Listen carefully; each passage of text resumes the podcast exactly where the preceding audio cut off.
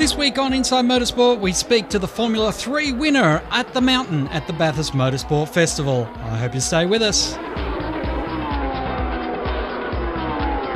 Joining us on the line is James Winslow. Of course, uh, you could almost call him the most successful Australian Formula 3 driver in the history of the category because, James, uh, whenever you turn up, you find the checkered flag fairly easily.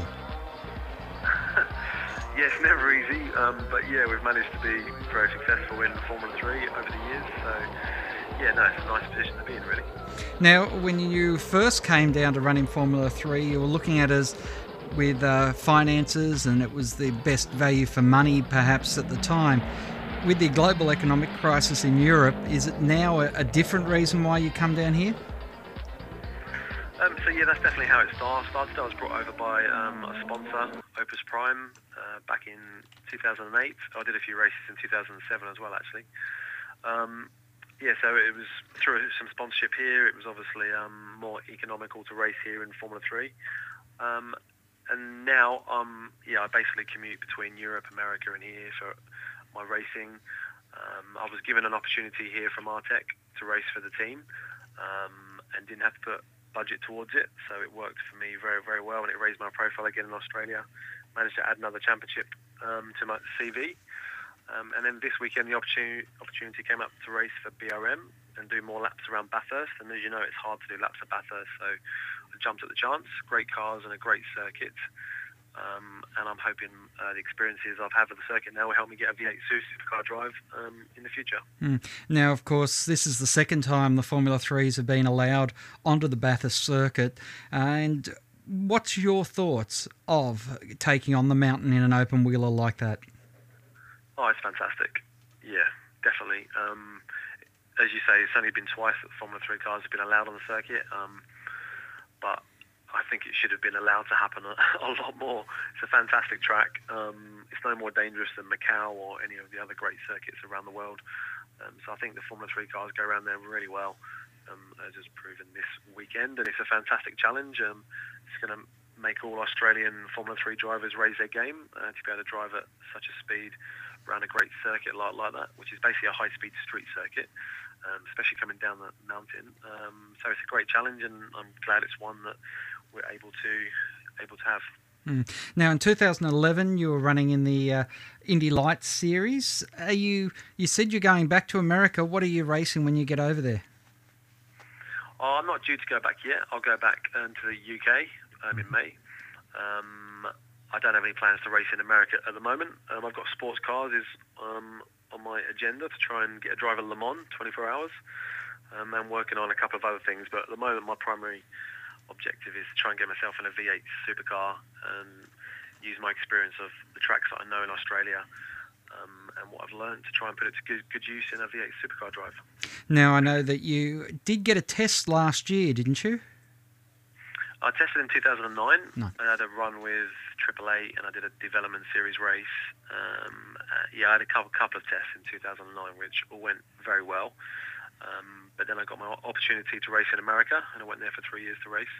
Um, and yeah, now this is me coming back to Australia and trying to secure a long-term career in V8s. Mm. You have all well, you have predominantly raced open wheels, so the skills that you need to run in the uh, V8 supercars. Do you think?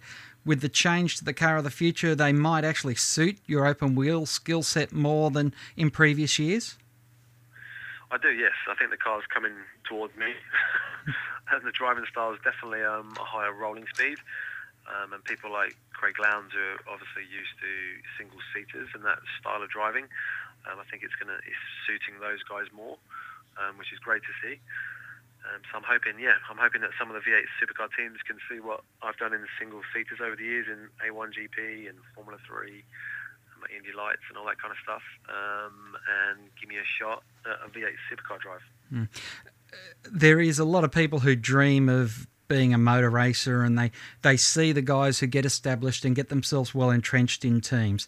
For someone like yourself who's a journeyman that's travelling all around the world, I guess in some respects the lifestyle's there, but without that constant base and without that security, it's hard to get training regimes and, and even getting your food and dietary requirements met everywhere you go. Must be making it even more difficult for you. Oh, for sure. 100%.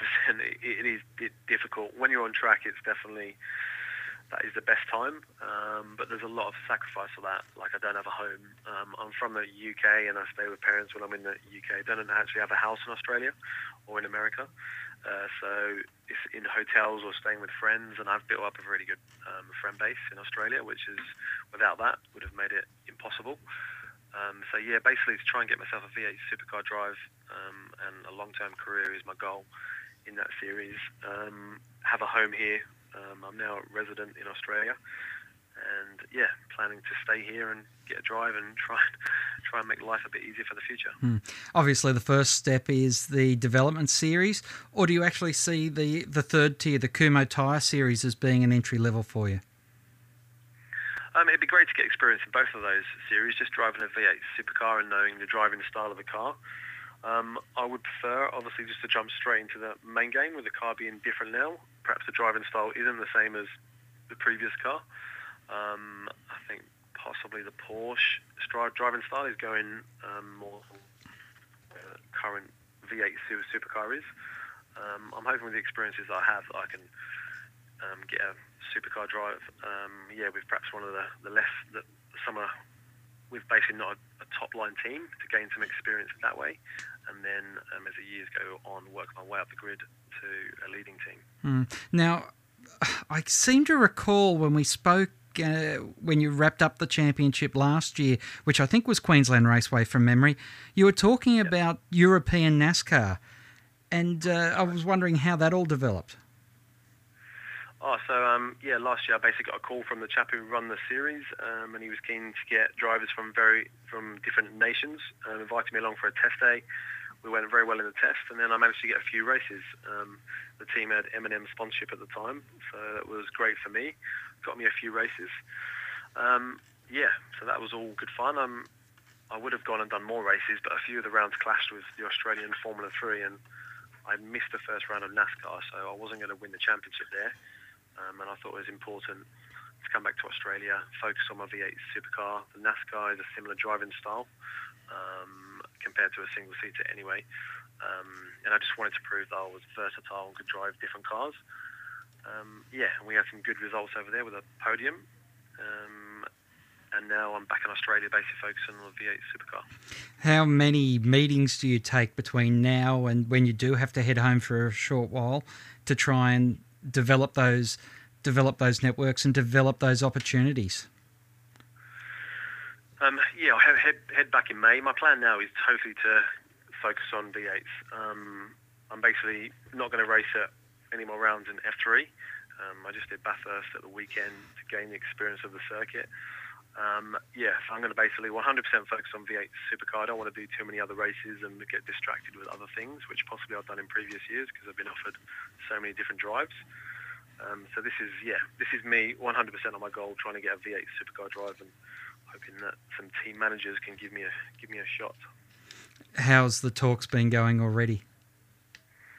Um, it's still early stage stages. Um, I'm going to be working on that from this moment on. Since Bathurst F3 now that's out of the way, um, I've got the coming months to focus totally on, on, on that goal, really. Mm. Well, I guess you'll be heading down to Tasmania this weekend to uh, get your face in front of everyone currently, no. I'm not planning to go to Tasmania. Um, it's been pretty busy the last few weeks with obviously Clipsal, the Grand Prix, and then Bathurst. Uh, so it's been going on the Top Gear Festival.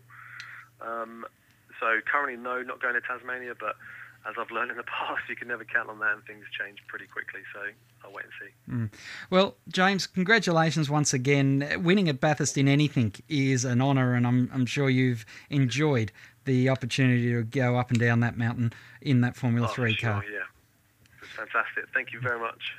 No worries. James, pleasure to catch up with you and look forward to seeing how you progress as you uh, try to break your way into the V8 supercars this year. Inside Motorsport is produced by Thunder Media for the Community Radio Network.